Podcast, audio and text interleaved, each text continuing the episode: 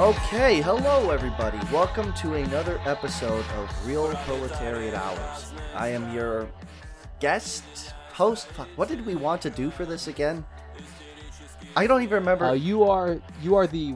It's a bit. You can just I know. you can just I do can what just- you. I can you just know, make it up on the time. Funny, make Oh. a title up. Yeah, it's fine. But Lewis, I'm not funny.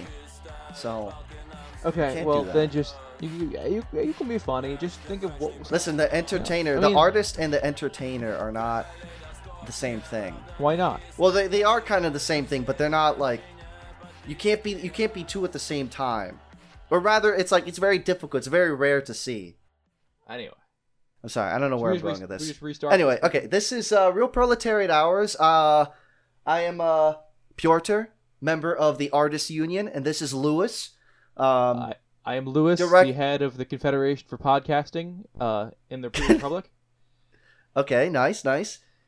And, And this is uh, episode two of Real Proletariat Hours, and we've got a uh, quite the show for you. This is your you know your favorite brand new revolutionary socialist podcast for our d- current day.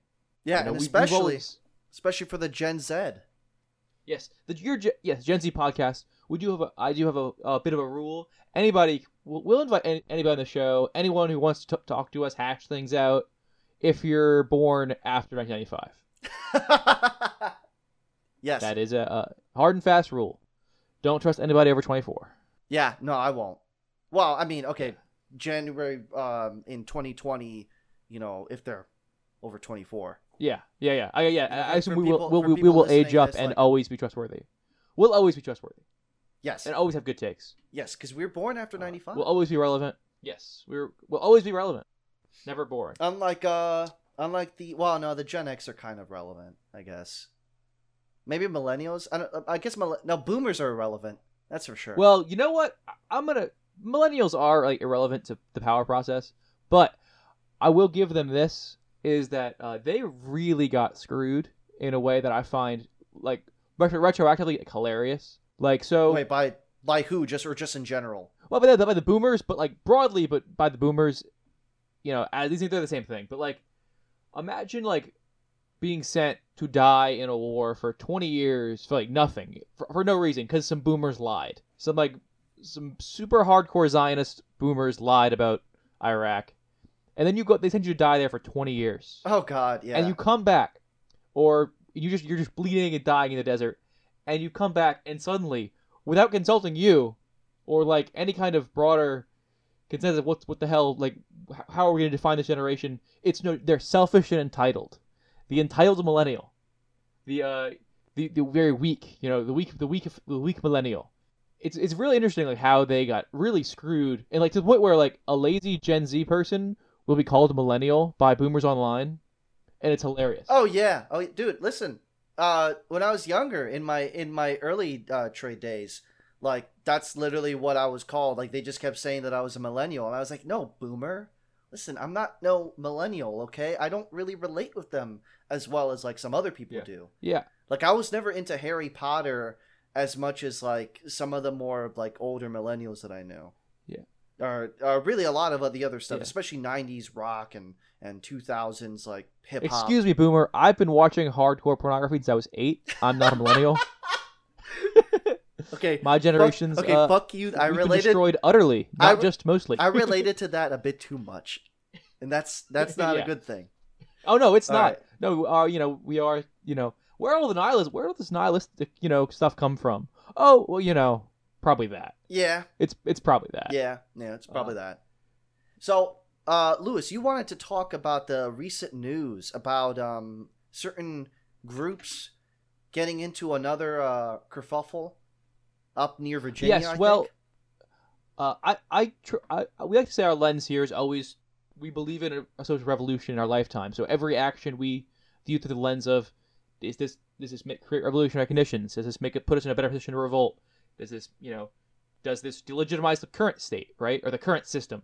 It's more than just a state, right? It's a it's a media, it's banking, it's military, it's everything really. It's cultural, but so I, we found a good story of you know because a lot of thing a lot of our show is a, is a critique of the old what's the, what's like kind of older left wing people doing or did.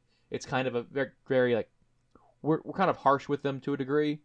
Uh, but this is this is- this is like a spot of light I want I want to highlight because this is exactly this people in Virginia are doing exactly what needs to be done uh, in terms of viewing things from a revolutionary uh, revolution now standpoint.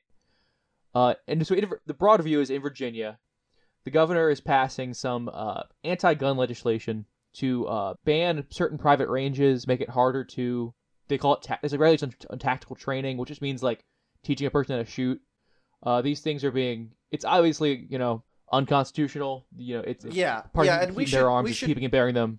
Yeah, I mean, I don't really care about the Constitution, but uh, I mean, the thing is that we should note here is that we are uh, very pro-gun, or rather, um, Yeah, I mean obviously right. We are we are a revolutionary movement. Of it, you know. yeah. So this, I, I. I view a lot of anti-gun stuff from uh, neolibs as to be almost anti-Zoomer. In fact, I don't like not it. just anti. Well, yes, it's anti-worker. What which which it is. Like, it is anti-worker, right? Because- anti-worker. Oh yeah, it definitely Yes. is. The Zoomer and the worker are much are very similar. Uh, all the Zoomers are proletariat. Just kidding. Not true. That's not true. But uh, Yeah, that's not. Yeah, I can't. We can't really say that. yeah. It's too too broad of Yeah, a scope. But there's a lot fewer of us in the bourgeois. But anyway, the other but the big thing is that the only kind of major defense uh, for the last 50 years of the rights for workers to bear arms has been the kind of the boomer Second Amendment crowd, uh, who have no revolutionary potential at all. Right? You're never going to see Nope. the the Second Amendment boomers. You know, they're never gonna they're they're the bootlicker, the bootlicker. You know, they back the blue, thin blue line, uh, Punisher skulls on their AR-15s. you know, Dude, that stuff. but That stuff makes me giggle every time. yeah, I know. A. I okay. I don't want to out him, but like, there's a guy locally that I'm good friends with who's like one of our guys, real revolutionary type. He's got a Glock with the fucking Punisher skull on it. it's fucking cringe, bro. Don't do that stuff. Oh my god. Oh yeah, oh I know. I, I mean, listen, you know, I can I can uh relate a little bit, but you know, it's it's the thing is with like the like the one thing I'll say with the boomers, like when they start getting like talks about like, well, because like you'll have like uh, the neolib to say like, well, the government can just stomp you out if they wanted to, and then you'll get the the boomer like the the um conspiratorial boomer that like starts like talking about like, well, actually. Uh, let me tell you, like, and then they'll like go into all these like really guerrilla tactic tier warfare stuff. which hey, which is good stuff, and like you should like t- you should be friends with these boomers if you have a chance. Like, not don't like seek them out, but like if you're at the gun range or a you're you know palling around like a, a sports store and chat them up, see what they know. That a lot of them are you know they w- they. I don't, have- is- they I, have I'm not. I'm not for entryism. Well, dude, this is this is the thing is like the you know the the boomers are kind of a valuable resource if they actually you know uh, gave a damn in general because like like you know the thing is about being uh being a worker is that you know you're an apprentice at first no matter what so the thing is especially for me i was learning most of my trade skills from boomers uh boomers because there's no gen x or millennials that were doing uh, a lot of these trade skills uh especially in the area so Yeah. But anyway, to bring it all back, because I think we kind of fell off track, you know, uh, is that the boomer conservative types, uh, the boogaloo types, the libertarians, they're doing a armed march on the governor in front of the governor's office or the state house or whatever in Virginia, and the governor declared he sa- he he he's done some funny things. He said you can't do that for one. You can't bring guns to the governor's office, and but you can legally do that in Virginia. It's open carry state. You can carry a gun wherever you want. Uh, you know, but so the governor said state of emergency to, re- to revoke that. Unfortunately for the governor, the state of Virginia has a law which states very clearly in a state of emergency you cannot bar uh, citizens carrying guns, which they passed after Hurricane Katrina, when the state was very red. Then they were scared after the post Katrina confiscations that they would uh, they would be you know they would have their own guns stolen in a similar crisis. So the governor can't do this. Doesn't that doesn't matter? Like the this that, uh, you know he, the governor has hard power on his side. it's pretty funny that that was from katrina Well, yeah, in the wake of that stuff, yeah, you know, it was the red states where a lot of states where people a lot like the kind of Alex Jones types, the libertarian types, were terrified that after that it would be like a crisis would be or a natural disaster would be used as a pretext to seize firearms because it did happen in New Orleans. Um, yeah Now, I can't Hey, say they're wrong about that. That sounds like something they would do. Yeah, I mean they they will. I mean, well they they found mass shootings are, are a better pretext, but anyway, so the boomers have are kind of in this rough spot where they can have their protest, um, but they can't bring firearms. Uh, so if they go there, they, they, you know they're basically making defeat. If they show up with the firearms, these boomer types just aren't going to be allowed in, right? Like they're just not. These boomers are not going to shove past cops holding with a, a boomer with a gun isn't going to shoulder check its way through a police line to go protest for the government expansion. It's just not going to happen. Now, there are like there's going to be some far right types because there always are. Uh, three have already been arrested actually because they're one was an illegal. Uh, which is a good side story. Jeez. An illegal Canadian immigrant, um, and his two friends who were Americans, uh, her white supremacists, Wait, uh, decided Canadian? they were going to come. Yeah, he was very. I mean, the Canadians are the most supreme of the whites. You know, the, the most northerly. So Oh, I the can mo- sympathize. the- I understand the, where he's the coming from. whitest of supremacists. Yes, the whitest of supremacists. Um. So yes, so they were uh some part of, part of some. I mean, let's be honest. So two, three, three white Nazis were arrested. So like that's one FBI agent and like two saps. But whatever. Like that's just the way it goes. But so like there's already going to be a far right presence there. I'm Typical. sure they're not the only ones. Yeah, and like also there's like the kind of like woke libertarian who's like who's going to be there who's pro- who's pretty far right. Uh, but doesn't want to say it. Yeah, yeah, he'll But keep it anyway, so under there's gonna be- wraps as everything is just part of like NAP or some shit. Yeah. Oh yeah, yeah, yeah. I want to, uh, you know, I want to, I want, I want no minorities on my property, but uh, you know, just like legalistically, you know, not like a, not with force. You know, Yeah. Just 'cause I told, just because I told him to go. Anyway, yeah, yeah. but those types are always going to be there, uh, and they're going to get this one too, I'm sure. But so normally, you know, these things are pretty, run pretty far right. But luckily, yeah, I mean most saw- most most pro gun things are usually tend to be far Yeah. right. Um, or So the so the governor is he's going to violate the violate the law. He's going to stop this protest or stop them from being armed. He's going to violate the law in some way. Uh, something's going to happen. Either the people will push past the barricade, which I doubt, which I doubt will happen with their guns and protest them anyway. They'll be forced to put them away and cuck, which I'd hope doesn't happen. Which is like the worst case scenario. Or there'll be like a kind of a standoff where these people's rights get violated, uh, and that's good. uh, That's good for terms of like delegitimizing the state. Yeah. So uh, a local chapter or chapter or you know group of some kind, uh, Seven Hills Antifa, some kind of broad left wing group, have uh, thrown in on the side of the protesters, which is good because if the rights are going to be violated, you know you wanted to get in on that. Uh, the make if the governor is going to abuse state power and break the law and delegitimize the existing structure, you want to get a piece of that. You know, we want to get in on that. And also, these are really good moments. Well, we we have we're very early on, but one of the things I want to talk about is building a network of people you trust before the revolution. Right? You want people who you can know you'll depend on. yeah, Things you like these, you can't just pro- yeah you can't just go into things randomly. You can't just say Yeah, like you, you can't, can't just wait for some sort of boogaloo. Yeah, you can't just wait for some Yeah. sort of boogaloo and think uh, everything's gonna be all right. Yeah, the Boogaloo meme is the most is libertarian cringe. We don't do that. You want to have a crew that you trust, and not just like, oh, we have beers together or we work out together. Those things are great, but going to an oppositional protest where you like the police and you will be like on opposite sides.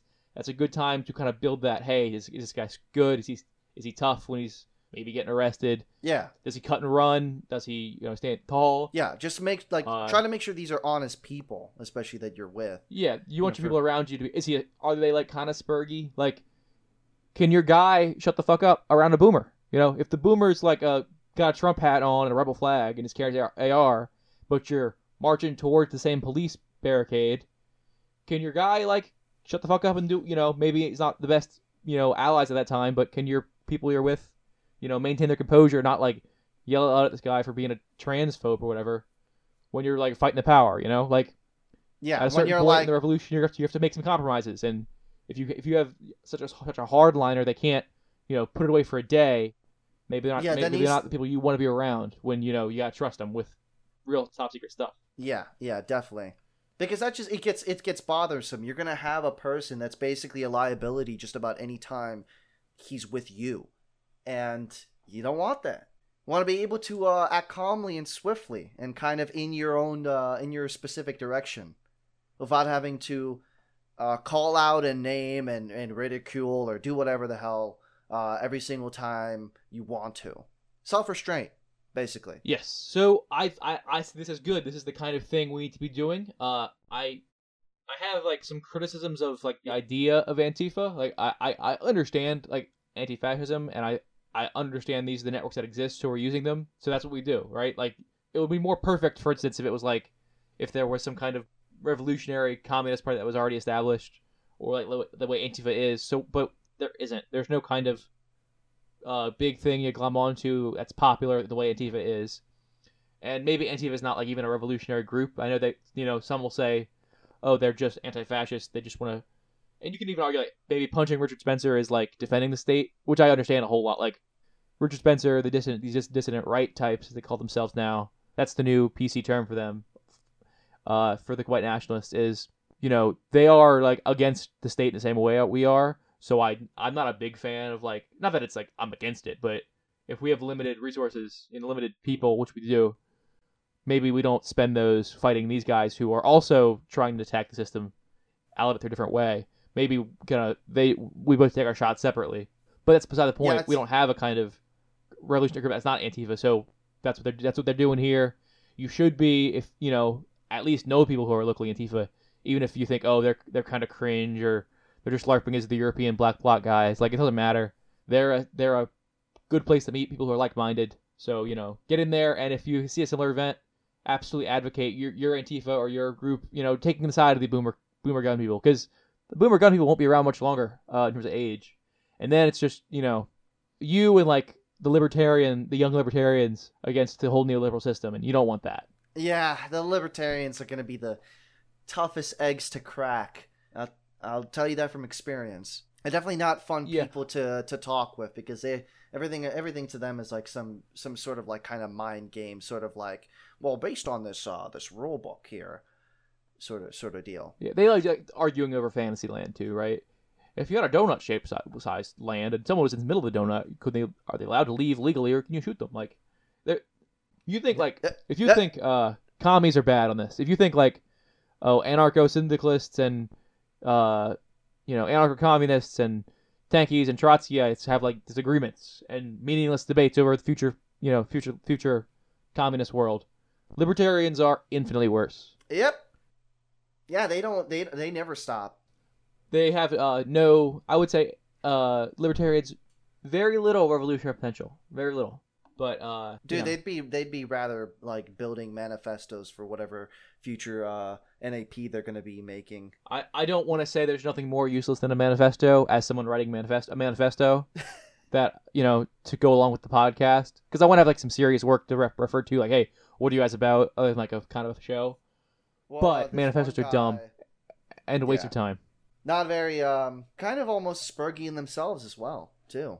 It's like a, it's like a. I mean, listen. There's a bit of emotion there. I can, I can see with a manifesto. You know, kind of pouring your soul into what your sort of dream ideal work is, but at the same time, like maybe you know, keep that one to yourself. Which brings me, speaking of like ideal worlds, manifestos. This brings me to a uh, something I showed you a while ago, and I think is you know a good. Act, It's a good like model for the revolutionary because in like the heat when when things are happening, re- revolutionary sense, you need to be very single-minded uh, and pragmatic. And I I found like the kind of uh, platonic ideal of this uh, in a book called "Blame It on the Sorcerers." It's about it's a it's about DARPA, the U.S. military kind of R and D division in the Cold War. Oh. It's very interesting. It's and this passage about from it is from they sent a man named Do, uh, Dr. Walter Slote. He's a psychotherapist from New York they uh, sent him to Vietnam to psychoanalyze the Vietnamese and like the Viet Cong to like get in their heads and see what made them tick. So real uh, quick, and he uh, real quick before you go further with that, um, I'm not exactly too inclined to. Well, rather, I don't exactly know too much about uh, some of the organizations with the U.S. U.S. history as of like the '60s and further. Uh, besides a few neat details, what is exactly DARPA? What was like their what is it called? Spot notes or whatever. Okay, so um, they are a part of I can you say the part of the Pentagon, They're part of the military bureaucracy that does research uh, very broadly. So a lot of the weird stuff like uh, microdosing LSD against people's will. Uh, oh, uh, right, right. I've heard of about that before. Yeah, DARPA was interesting because most that a lot of that stuff was like CIA stuff, MK Ultra, which is government. DARPA was doing the same bit, but they were uh, contracting it out. So they'd find this find a company. Oh, they would find Like somebody some- else to do it, and they just uh, get their pay them and yeah, they give them like this weird stuff, like hey, yeah, exactly. So uh, they this man, Dr. Walter Schlote, was was sent out for DARPA by the, the contract was for the Simulmatics Corporation uh, that sent him. They had a contract to help the Pentagon understand like like how do these people's minds work, and he has one Oh, uh, very for the for the guerrilla fighters and whatnot. Like, why did they? Yeah, why did they become communists? yeah why do why do they hate our freedoms? Yeah, why You did know, they? that kind of stuff. Why did they hate our liberty? Yes. So Why don't they become know- a puppet state? Oh, God dang it! Yes, exactly. Now, I do want to point out it, this. This is also like humorous. This man is deeply out of his depth. They sent it's. I mean, it kind of reads like a sketch. Like, oh, we're gonna send this like this uh, Psychoanalyst, this Jewish yeah. New York psychotherapist. Yes, we're gonna send this Jewish New York psychotherapist to like the Viet to the Viet Cong and like wacky shenanigans ensue. Right?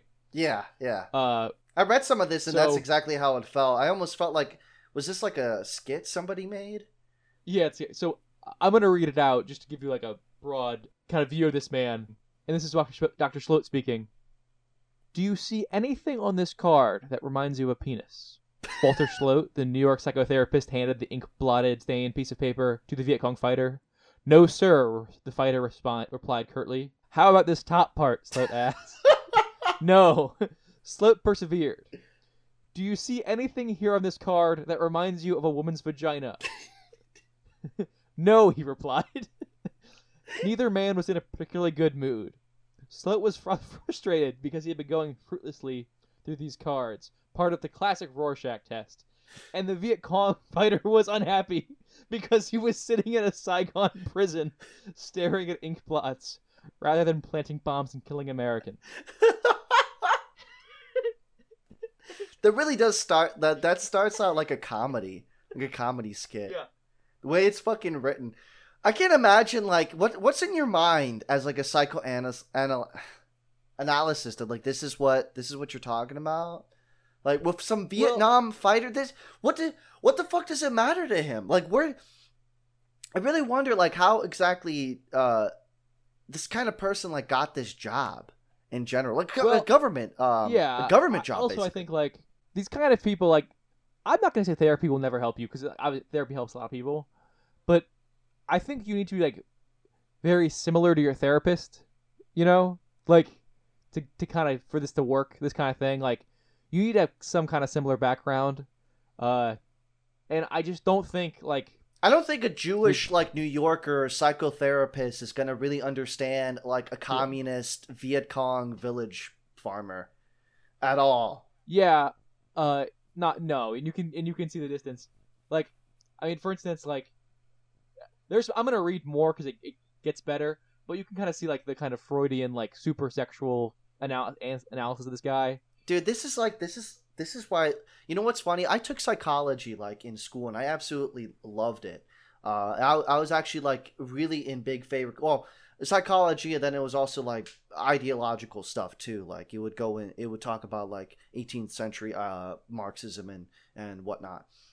And I love this stuff. I, I loved. Uh, I was very interested in it. Then they like talk about Freud, and then like the his sort like the psychoanalysis thing. I'm like, it's so basically like this is the only job these kinds of people can really get after you take this sort of courses in eh, through college. That's how it feels like. It's like the okay, Yeah, what is what is I- your career path after college if you take like psychology, uh, in any sense? A therapist. Maybe you're going to Yeah, be a psychoanalysis.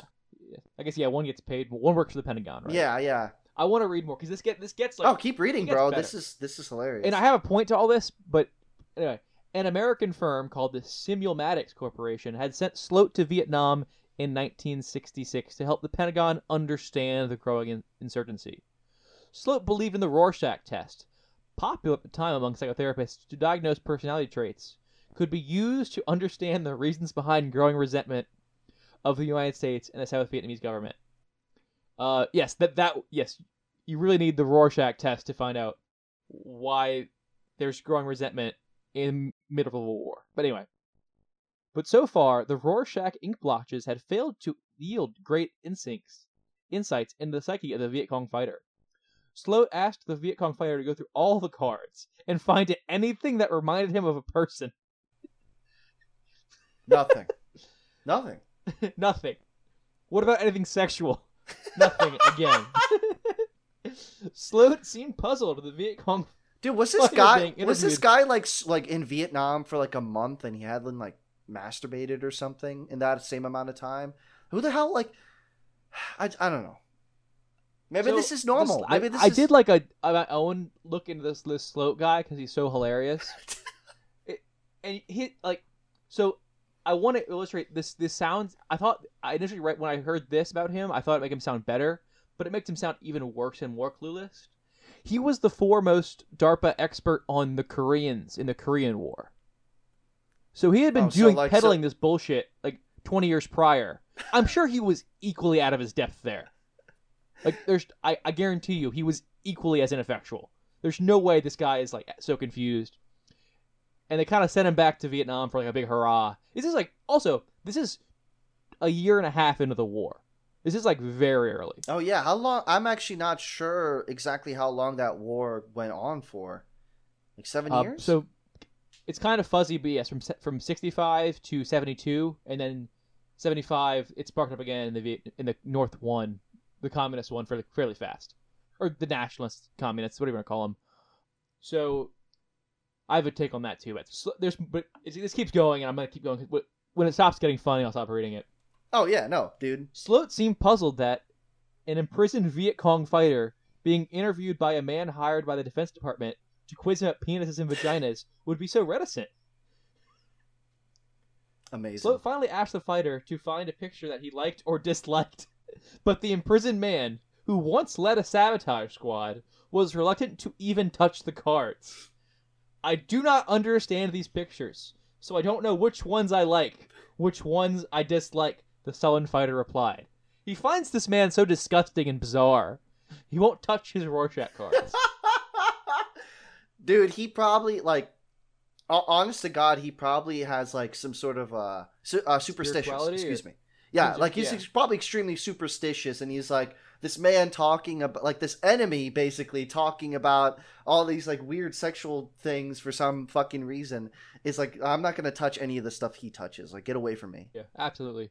Uh, I do want to point out there's a certain I'm, you know, uh, you know, to be like, you know, kind of a, not.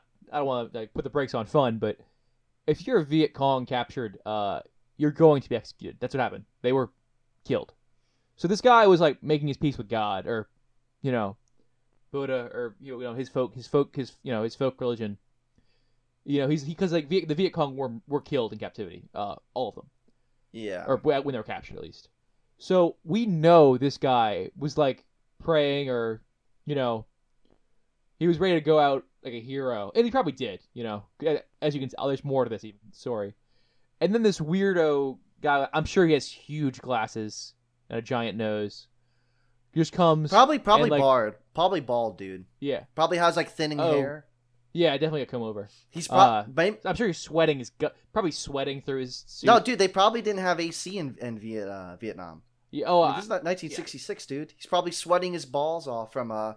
yeah, from the this, this summer. this sweaty, this like the sweaty intellectual guy, you know, and I guess Pol Pot was right in this case, right? Like these people are useless. So like, and and this guy is just like has this whole that tries to basically like upend your whole worldview, like and like break you down and turn you like analyze you as this kind of weird like sex fueled degenerate. The way kind of all Dude, he probably he does. probably thought he was coming on to him. Like this is some weird like That's- torture method for him. that's not a like yes like i can totally yeah i mean i've read things about like you know vietnam where a guy would like maybe not you know he wouldn't be wrong to assume that in many cases uh Oh geez a lot of you know there's a lot of accounts that are like you know on both on both sides so that you know it was a rough war. All civil wars are rough. But anyway more slote ended up spending seven weeks in vietnam only seven weeks which he collected data on on exactly four vietnamese. A prominent french educated writer a student activist in hiding a senior buddhist monk and the viet cong insurgent. All four harbored anti-american feelings and were critical of the government of South Vietnam. But Slote found the Viet Cong fighter particularly frustrating. Even the anti-government Buddhist monk Slote interviewed was more cooperative. You know, I've never seen one except on a child, the monk replied in astonishment when Slote asked him if a particular ink blot resembled a vagina. What? eh, Yeah. What? So, Buello, you know, senior Buddhist monk, you know, Oh, I yeah, I'm guessing like probably I don't know when he was younger. Or he was like, oh, he's a monk. so yeah, he's a he's a monk. whatever, yes, or so he's a monk. So like naked he- children running around. Yeah, yeah, yeah, yeah. Or there's naked, naked kids running around. It's kind of a poor country. But like, just- Well, like the the total like difference in cultures is kind of beautiful to see. Like oh, people it's like, like always have this idea. People have this idea that like uh, everyone is just super kind of re- well in the West. It's very very popular. It's very modern that everyone's like super repressed and everyone in the Middle Ages they were all just having orgies all the time and you know there was all this you know everyone is secretly very sexually promiscuous throughout history and we're just uptight or you know we were uptight in the fifties and sixties. No, like these these kind of like sexual morals of these of these countries like they were in place and effective for thousands of years. Like you know you for a very long time. I mean, it was like they probably had some deviancies and whatnot, but like for the more, you know, for the gener- generality of it all, like you know, seeing like uh being a monk and seeing like I don't know naked children whatever walking around from with like in pools or whatnot or whatever uh place they like swam or played or whatever was probably pretty common and they don't look at that Yeah. as anything weird Yeah. But anyway, so he goes more at the Viet Cong guy. He goes, he says, this is, Slote, this is now Slote's words. The Viet Cong member was a thoroughly deadened man, unless directly addressed. He stared into space. His expression was stony and flattened. He never reached out nor truly responded. The only time he came alive was when he was telling of his exploits. His eyes would brighten, and he held himself with far greater dignity. But as soon as this passed, he would la- lapse back into lethargic, dulled apathy, a pattern I am convinced was lifelong and not precipitated by imprisonment. I actually I do Um, doubt that. I, I yeah, I, I doubt I- I that as doubt well. I don't think it was just imprisonment. I like this is this guy is obviously emulating the spirit of the warrior, like so obviously. I mean, like I don't know why even a psychoanalyst uh, analyst like doesn't get that. Like he is Yeah, that his interest is that sort of challenge, that fight, and he he has it there. He had it there in Um, uh, being part of the Viet Cong insurgency, and I'm guessing Anyway, from but- what you were saying that it was kind of just stolen. And Yeah, and well, I, I think. Yeah, well, also I think you know, there's. I mean, I don't want to go too much into like my personal religious practice, but like, uh, there's a certain level of like, you know, I'm assuming this guy was he probably he was probably like killed soon after this interview, uh, or interview series, and he was probably trying to like, I don't know, when you're when you're a Buddhist, you're trying to kind of kind of master yourself and your emotions and your you know uh, kind of figure out where you are versus the rest of the world and you know see what's truly important to you. And you kind of detach from things. And I, I decent shot this guy a lot of Buddha, you know a lot of VC were Buddhists yeah. this guy was t- trying to kind of get right with God and you know wrap up he's probably and uh you know wrap things up, get Then- everything settled, so he doesn't have to, you know, so he can reach nirvana, right? Reach reach enlightenment, or to some extent. like yeah or at least pass on you know have better karma for the you know I'm because I'm sure he was concerned about his karma being a you know a VC a bomb bomb maker a bomb or saboteur right? Yeah. But to go fur- to go further, I want to go to Slote's conclusions because they're hilarious again. Slote decided after interviews with his four informants. Oh, sorry. He quizzed the men about their parents, their dreams, and their sex lives, or lack thereof. Slote decided after interviews with the four informants the problem was with the Vietnamese people was not a thousand years of foreign domination, including French colonialism, Chinese imperialism, uh, American intervention. Instead, the root of the problem, he believed, was the troubled family structure. It is my strong impression the triad of sibling rivalry, deflected parental hostility, and unresolved dependency needs constituted the central psychological core of anti-Americanism in Vietnam, he concluded. Yes, that's why they hated us. yeah, yeah, because Um, families, right? I don't know, dude. That I feel like this is like just a difference of culture that this guy is really not getting. Yes, but I, you know, and it's funny that I think. But anyway, to get back to the big, the big point I wanted to make is when you talk about like being the revolutionary and kind of really buying into this stuff. I'm not saying you have to be like the dead-eyed guy who only cares about the fight absolutely it's impossible. But that needs to be like you need to be that first, and everything else comes added on top of that, right? Like he's the template that you build on. This should be your outlook. You should be, uh, you know, obviously, if for instance, if a policeman says something like, "Hey, what's up with your people?" No, I have nothing to say. No, that's what you should do. You should emulate this guy. Just be utterly dead, uh, uncomprehending of you know, be suspicious of them at all times. But you know, as a revolutionary, this should be your core. Like this, all I want to do is all I want to do is you know win, fight, and win. Keep Now your you can, you know- distance. Like this guy was like, uh, you know, he was being interviewed, and he, he basically like blew them off at every chance. Yeah. Uh, and I, but the thing is, I do think like I don't know. I, I, maybe I'm like reading too much in this guy. I find him very admirable as like a, as a Buddhist and like some other things, and I'm I'm definitely you know reading into it. He might have just been like you know a, per, uh, the platonic form of, of a grug, you know, just you know very self assured. But Yeah, I yeah. think he was. I see him as like the the model, you know, kind of like the ideal, right? Well, dude, he he definitely has qualities that are uh, that I that I could see as very respectable. Certainly more than uh, this uh, Slote guy. The Slote guy just sounds Yeah. like like a like a Slow weirdo. is the, the, the consummate hang out with neoliberal, right? I would, I would, you know, I wouldn't, I wouldn't have beers with Slote. All right, I'd have beers with this uh. Viet Cong insurgent. Yeah. Well, I- I wouldn't be like, able to. to get him going, but I wouldn't probably be able to, but you know, it's a very, uh, right. very interesting story, my friend. So, like I said, all right, now imagine you're now I I'm kind of using this guy as my lens, this fighter.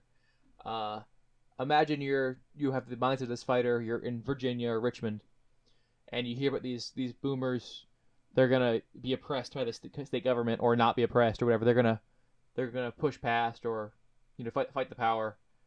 Uh, from the from the perspective of the of the legion of the Viet Cong soldier, who uh, I think oh help me what if we like if the boomers win i don't care about giving like the boomers a victory if it's at the extent of the state right? I want to destroy my enemies first and foremost. So that means you you ally with these boomers. So i think you know use him as the lens. Very simple. Is this good for revolution? Yes no. When you're analyzing things like this you know? You don't Yeah, want to get caught in too much like big brainism. Yeah, do you basically do you end up coming up to a net positive on our goals? And to me, that Yes. yeah, to me in this situation, that would be yes. Because all because I mean I mean ultimately, especially with like generally being uh, pro gun, it's like it's it's like the one thing that I uh, I can't really ever really disagree with boomers on, or yeah the the right, and I almost know- completely uh, disagree with neolibs. But hey, maybe that's because I'm I was kind of born from somewhere else. I don't know. You don't you don't get you don't get any of this sort of like ideas uh, brewing in like Eastern Europe. I, I, I mean, I admit, like, I'm very pro gun. My priors, I, I did pro gun activism before I did this stuff. That's kind of the milieu I came out of. But that's like uh, very black pilled over there. oh yeah, I bet. I mean, me, not them. They're very, they're oddly confident. They think one day the Boogaloo's going to come and they'll fight the government and take back their power. They don't understand revolution like at all. That's how I got to know this stuff because, you know, the I feel like the the mechanics of revolution are kind of more broadly understood through like kind of the leftist lens, obviously.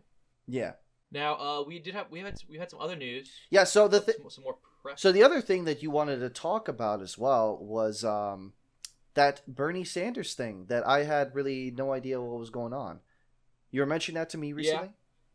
uh, I you know I've made my made my you know uh, statement that electoral politics are fake and stupid and a waste of time and energy. But we're gonna But, talk about them. Uh, those no, but also like I do respect people doing it because like you're doing a thing, right?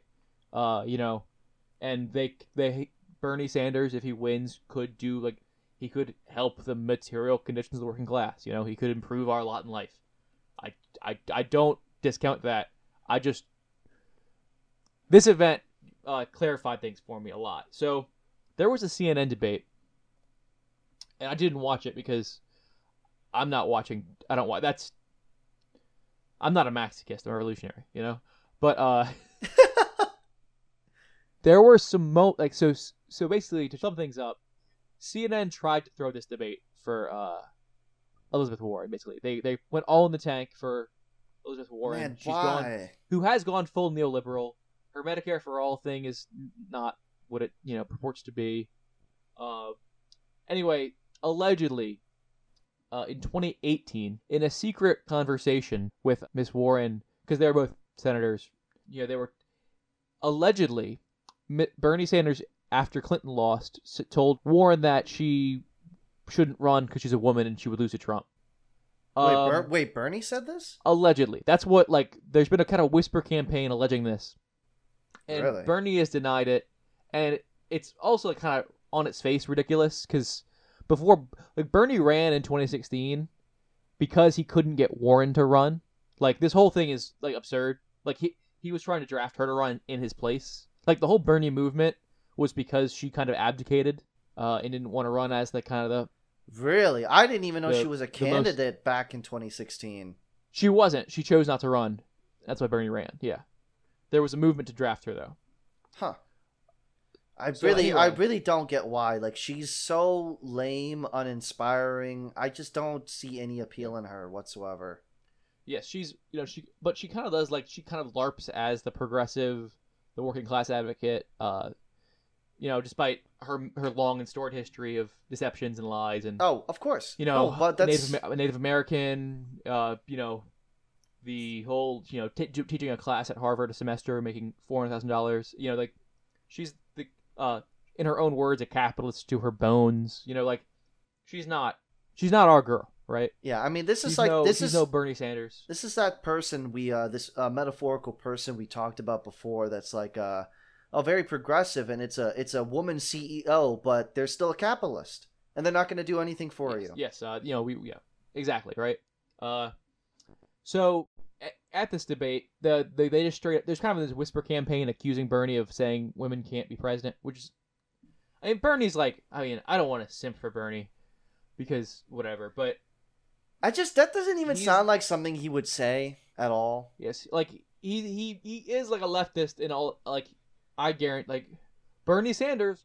I'm gonna say it, not racist, not sexist, and you can take that to the bank. Uh, you know, I I don't see it in him. No one, and no one, and no one does. No one legit. I don't think anyone legit thinks he said this. Um. Anyway, they asked him straight up in the debate. Did you say a woman? Did you tell Elizabeth Warren in, in a private conversation in 2018 that he, she couldn't be president because she's a woman? And he said unequivocally, "No, I didn't say that. I did not. That didn't happen." Then CNN pivots. Next question to Warren. What did it feel like when Senator Sanders said you couldn't be president because you're a woman? oh my god, what a setup! What did they like Yeah, expect? such did a- they expect maybe like a different response from him or something? I, I think they assumed he'd be how do you like? How do maybe? you act that dishonest on television? no, and like better. people don't automatically just think you're like, what are you doing? That's And like the well, it gets better because Bernie's been very like gloves off. I don't know. I need to stop watching electoral politics, but I need to like keep my ear to the ground. But it's just bad for me getting mad because like Bernie's and his supporters have been very like Oh, they- soft-handed with with Miss War- with uh, Warren, uh, despite her being very capitalist and saying some very very neoliberal things. You know, that right. are I think unpopular with the with like the voting base of the Democratic Party. And uh, after the debate, so CNN, so CNN is in on this hatchet job, right? Clearly, CNN accidentally, in quotes, on a hot mic, picks up Warren confronting Bernie, and it's been all of the news like today. Today, today I think it was. So like Warren wheels on him after the debate and says like, "You accused me of lying in front of in front of the national television," and Bernie says something like, "No" or whatever.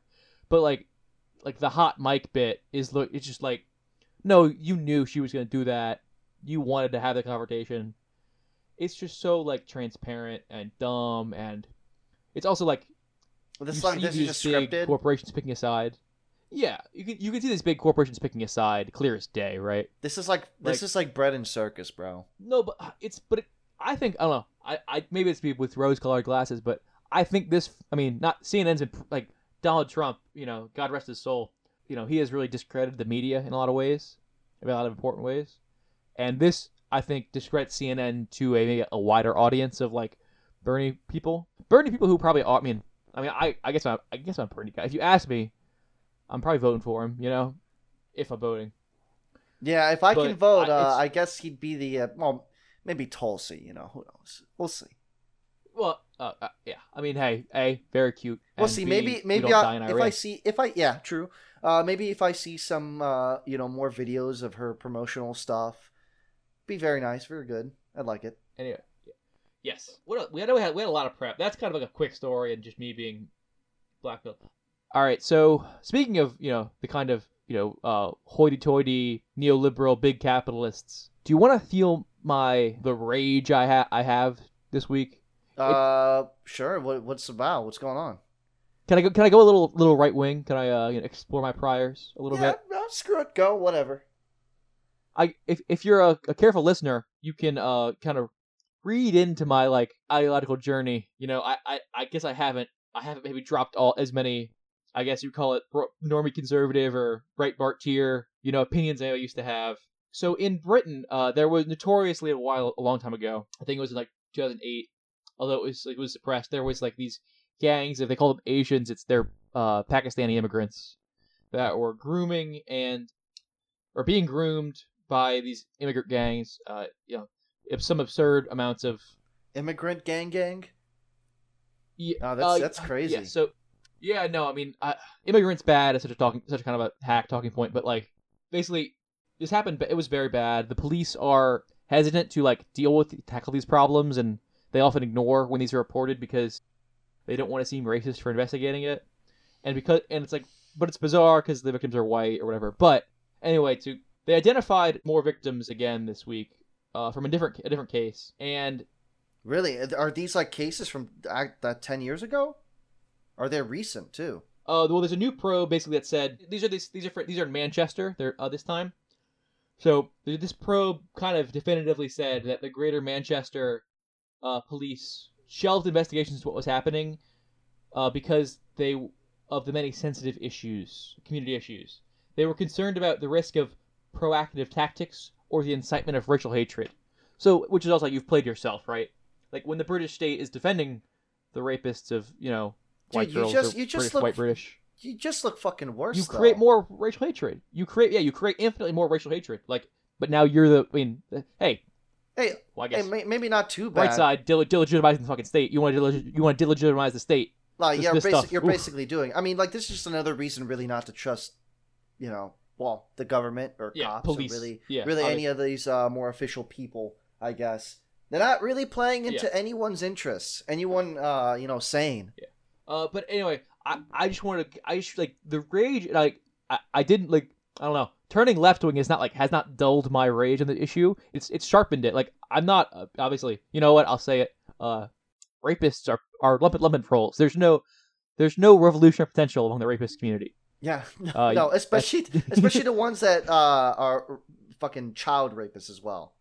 Yeah, like yeah, so it's kind of like- it is like it's like kind of racialist tri- uh, child rapist. Not my kind of guy, but I do want to point out like there's a reason that the police are in fear of investigating these things, and like not to say the police are blameless. They're obviously not, but they kind of can tell the way the wind's blowing, and the way it, it- the wind's blowing is that like the the the people in charge, both conservative and or Tory and and Labor in Britain, they uh they they're very wealthy generally, and the kind of very capitalist British upper class, they are willing to sacrifice as many working class white girls as they can, if they you know to kind of ease that guilt from from imperialism, right? Oh, you know all the abuses of the, of the Raj that made us very wealthy. You know, we'll, we'll make it up to these poor people by letting them rape like working class girl. It's like it's it's so fucked up. And no, yeah, no, especially like uh, when you kind of reveal that sort of angle because it's it's kind of it's completely true in that sense because like it's like oh yeah we uh we did all this stuff a while ago but now the uh sins of the, the father and whatnot. Well, it's not even the sense of the father, because like I can even if you are like driven by the guilt of your ill-gotten money, like oh my parents were landlords or whatever, and uh, I'm not saying these people are never liberals, they're not like our guys, but assume let's say like what if say it's like oh I inherited all this property from my grandfather who was a you know terrible person, or he was a you know he was a Well- shyster and a landlord and a, but I would like make good on that through me.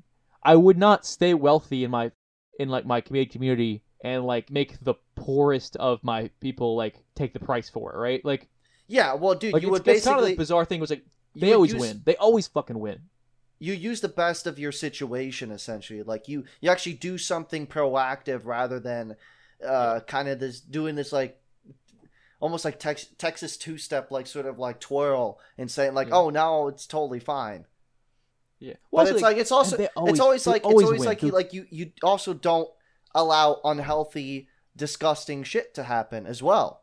It no matter But, like- what, no, no, for for any reason, doesn't matter who's doing it. Yeah. I don't care. it's just Like, like, this is not these it's people not they excusable. made all yeah they, they made all this money and like they they kind of win on both ends right like uh, they feel guilty about like what happened in pakistan and the raj and the all that stuff in the middle east so they bring in like these immigrants who hey that does not solve the problems of the raj. You know india is still having its problems. Pakistan still has its problems.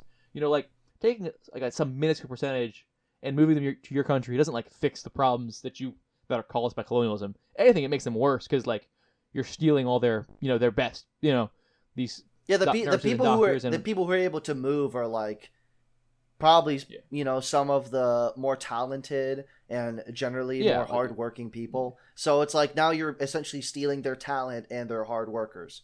yeah and and uh and the other and uh, to put it quite simply like the ca- these capitalist people they they do better like they have increased the supply of labor and so therefore decreased its value like supply and demand you know that's kind of the king of all economics especially in, in the current system uh you really can't get around it so like they make on every end of this they benefit they salve their guilt they've l- decreased wages increased rents right rent has increased Oh yeah, yeah, because Uh, there's less space. I mean, especially for Britain, like this is such a tiny country. It's a fucking island, right? Yeah. Yeah. So like rents are up, which means they make money because these people own land. You know, wages are down, and you can ease the guilt. And you know, when like some soccer hooligans get pissed off because, or like I don't know, not to like rag on, or yeah, actually I'll rag on like so some, like Tommy Robinson types like get all pissed off like. You, and you're gonna like take the blame on him, like as if I mean Tommy Robinson like he's a retard, he's like a turbo Zionist, and he's like, you know, kind of a he's a grifter, right? You know, like Tommy Robinson's a grifter, but like when they when they view like he's oh he's the villain in in Britain, like no he's not like he's not the bad guy here. You know, you you are Dude, he's, he's scapegoating him. essentially he's essentially just a reactionary and a dishonest one too. Yeah he's he's I mean he's he's just he's like grifting off of your sins, and so they make like they've made him into this like symbol of everything wrong with Britain, which like yeah like listen like British Zionism has been fucked up, and like he kind of like endorses that wholeheartedly, and maybe you give him that, but like these these problems like when he's gone, the problems are still here, you know, and there will be probably more effective, you know, right wing leadership take his place as he kind of like fades away if he fades out, which you, you know, so anyway, that's kind of my my right wing rant. Uh, you know, I mean, can, can you I, even really pro- say the problem with becoming becoming the problem with getting like red pill to this stuff is that I just get I, I don't get less angry. Like I don't get like I just get more angry for at more people. I was like, and more people Oh, you realize like- how, I- you realize how honestly terrible they're the, the people in power especially are. yeah, like when I was reading Breitbart, I think, oh, these these these liberals, you know, and these and these and these rapists and these these stupid cops, and now I'm like, the entire upper class of Britain did this, like the entire like uniformly, the British Yeah, upper class. the the You know, people it's the people of influence. I can't. The thing is, I can't even always say that it's like all it's all upper class. It tends to be, but like it's just it's people that are just like people of influence, people of power. Uh, are there's, there's like a social ones- climber element to this, right? There's definitely a social climber, like, oh, you know, if I counter signal like these kind of reactionaries who are complaining about this, I'm the most liberal in the room. You know, they're kind of status seeking, uh, you know, neoliberal wannabe. yeah, yeah, Absolutely. yeah. They they're not actually doing anything uh, resourceful or you know proactive, like I always say. It's just it's kind of like this. It's a little show, bread and circus, man. But yeah, no, it's Yeah, um that when when those when those sorts of topics were coming up from a while ago, and I remember them, they they really heated me up too. I had a lot of uh very uh vengeful thoughts uh about it, but you know, there being a Christian myself, like I there there is an aspect that like I have to deny, and you know, from the teachings of Christ, and it's you can't take revenge. You have to be you have to be proactive with this sort of stuff. There has to be some sort of good outcome. There's there's not a uh, what now? is it you did you didn't get you didn't have a uh, instinct to go push back the Saracen from your historic homelands. Yeah, yeah. Well, that too. There, there is that. That, but that's not even revenge. That's like I, I really want that as like a, as like the best outcome would be if, uh, if you know the uh, entire Middle East was Christian or somewhat. Yeah. something like All that. right. So uh, I, we have done an hour. Do you want? I have one more kind of store we can. I thought we might let us bank it for later. Um, no, lay it on me. Um, I don't. I don't. I okay, so uh, so I I I know I, I kind of operate in the kind of area of New Orleans and Louisiana, and this is very like very specific uh, kind of New Orleans and Louisiana thing I ran across oh, interesting. uh, on Twitter, and this is going to be con. This, I want to read this because it kind of shows like what Marxist organizing has kind of failed to encompass in in the most in the recent years or recent decades, like what we've kind of gotten away from and could get back into. So, uh, you know, I follow kind of political radicals all around my area for obvious reasons, right? You know, a, I I'm a you know radicals are the easiest to convert, right? I mean, I was a, I am a converted radical to our kind of stuff. So I this guy did a Twitter thread, uh, and he's a he's a kind of a right wing ish type. Uh, his name is Dukazinski on Twitter at Dukazinski, uh, and he's a Cajun nationalist, and he has a thread on the co- commodification of his culture. Real quick, this is what's not a- funny. I'm sorry, but what's a Cajun? All right, first of all, you know, uh, Cajun. I'm not a Cajun, but I have a lot of sympathy for the for them as a people. Uh, they were from the south. They were from this like the swampy kind of south of France area. They were sent to colonize uh, Canada. They did. When the Oh, is that? Oh, that's Canada, why. they were. That's why the there- That's why there's so much French influence in that. yeah, Actually, they were kind of a rowdy people. Uh, and the English, when they took control of Canada, kicked them down.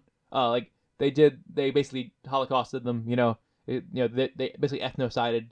I think a third of them Holy shit! on this kind of forced march, forced march down the Mississippi River Valley, and they resettled in the Mississippi River Valley, uh, mostly in Louisiana, because it was a French-speaking colony as well. So there was some common culture there, but they have their own kind of identity, their own their own version of the language. Uh, and I want to read some kind of uh, passage from this guy's. This it's kind of I guess the thread is really just a, kind of a paper on yeah, I was just. I was just wondering. to his people. Yeah, I was just wondering myself, like, how, what, what is a Cajun national? Like, I hear nationalism happen so often. I was like, Cajun nationalism, like, uh, all sorts of varieties of it. anyway, so I'm sorry. So so I'm gonna start his. Uh, so this guy is going a. Uh, so uh, it's going kind of midway through his thread where he kind of gets into, uh, you know, his gripes, right? Uh, prior to pushes by internationalists in their various stately, financial, and jurisprudential apparatuses, the nation state tended to implement the policies of immigration which would ultimately benefit their nation as a whole. Now we have entered the 21st century. We have entered the age of the global man global man. You are no longer a German or a Frenchman or a man of the Wolof tribe or a Mongol. You are a global citizen living within the parameters of a formerly sovereign state. Borders, which no longer act as a barrier to ensure safety and order, but rather now the borders of the world are mere speed bumps, a cause for e- extra paperwork, for bureaucracy, or ultranational corporations and peacekeeping coalitions. It is remarkable to consider a man in Norway, a man in Nairobi, and a man in Vietnam right now as we speak, are probably wearing the same make of tennis shoe. Culture con- uh, comprises the main facets of a per- person's lived experience. This is this is tangible material culture, and there's intangible mater- immaterial culture. There is a distinct expression from the peoples of the world discriminated as us versus them. It is the outward manifestation of the creative spirit that their forefathers fostered through time and tradition. This is why the commodification of culture is so devastating. The capitalist the capitalist knows no loyalty; he knows only profit. The capitalist manipulates states and their fiat currency to exploit isolated cultures. The capitalist bonds the poor, the uneducated, the less fortunate to the cold, unsympathetic wage slavery. Capitalism does this not only within the borders of Western nations, but likewise through the developing world. The internationalists, capitalists, view men as interchangeable. They are Philistines. They have no appreciation for tradition or beauty. Nor does he convert, concern himself with, with the common good of men. He knows no loyalties. So, uh, he, this, is a, this is a guy that's obviously kind of anti-capitalist greed. There are certain elements within a p- person's lived experience which may not be reproduced, boxed, and sold.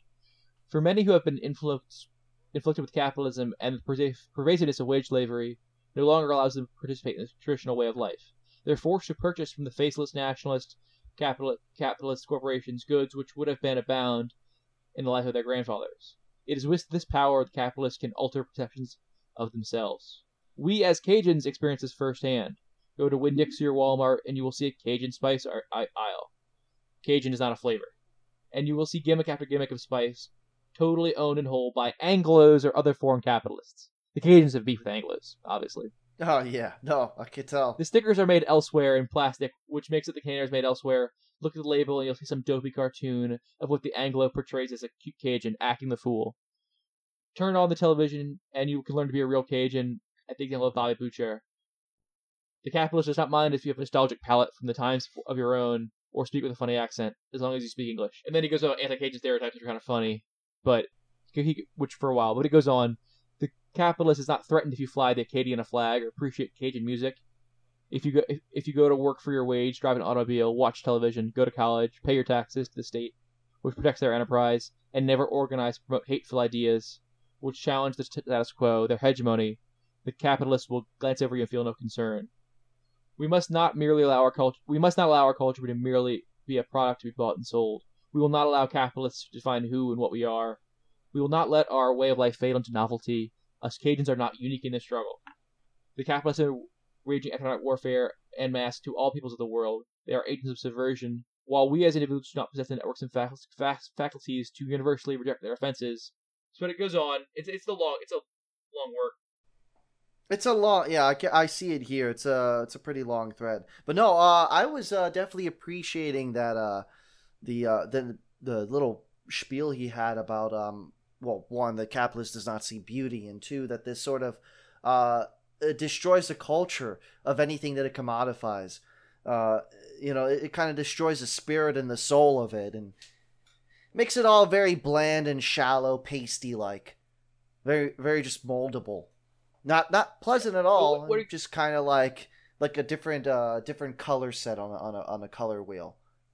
It's very it's very annoying because this is not how uh, culture works at all. This is not how like like the, the view of the of culture in this sense is very I don't know how exactly to describe it. It's just, it's a kind of um it's kind of way a person who only deals with money would imagine. So obviously these are like good points, I think we all know that like this is not he's not breaking breaking any new ground for us, right?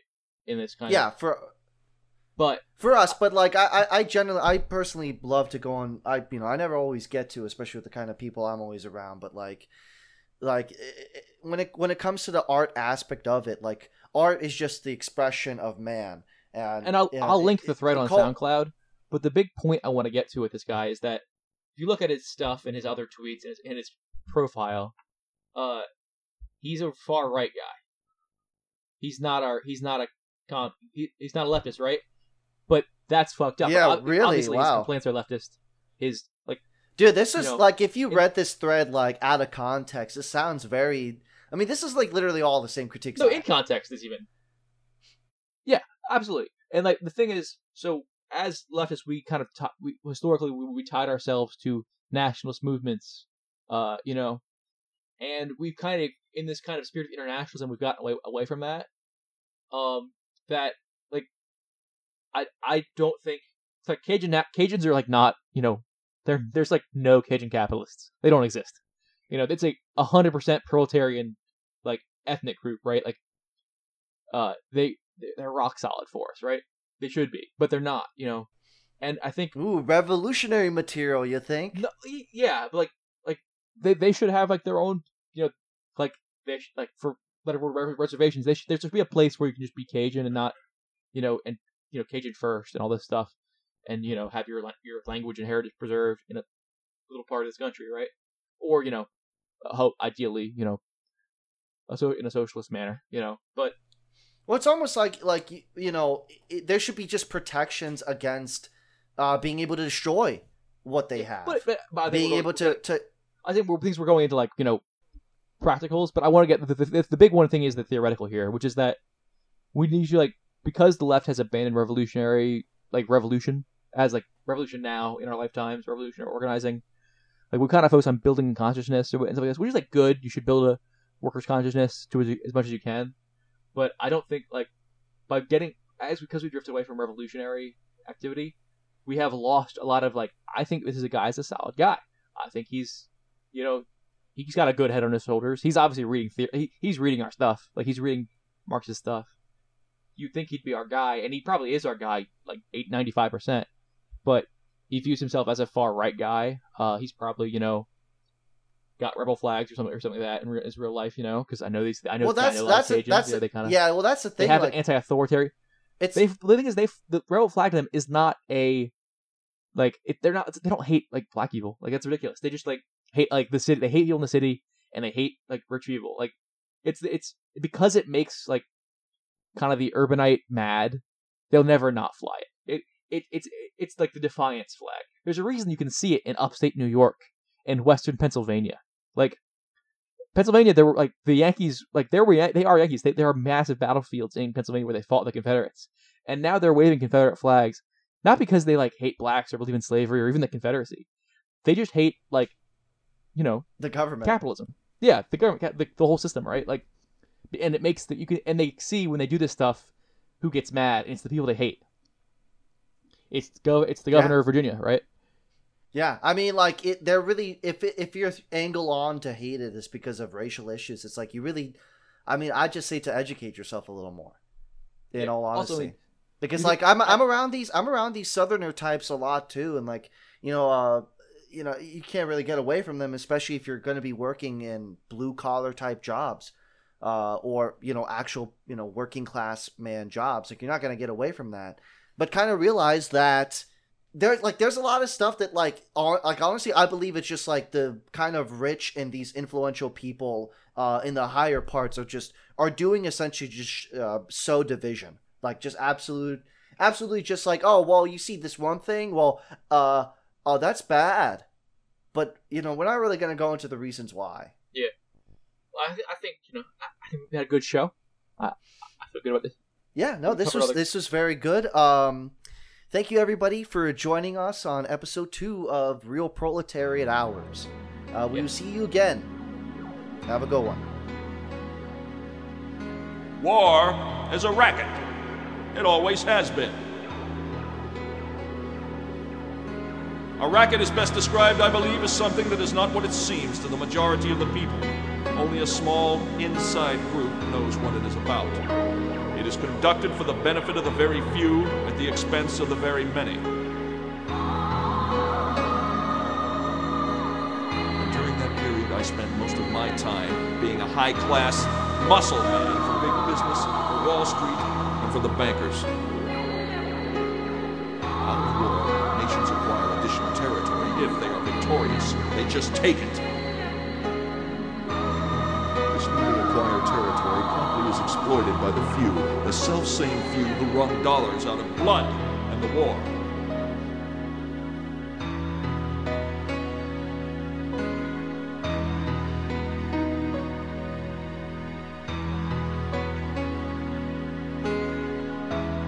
In the World War, a mere handful garnered the profits of the conflict. At least 21,000 new millionaires and billionaires made in the United States during the World War. How many of these war millionaires shouldered a rifle? How many of them dug a trench? How many of them knew what it meant to go hungry in a rat infested dugout? Had to do for this munificent sum was to leave their dear ones behind, give up their jobs, lie in swampy trenches, and kill and kill and kill.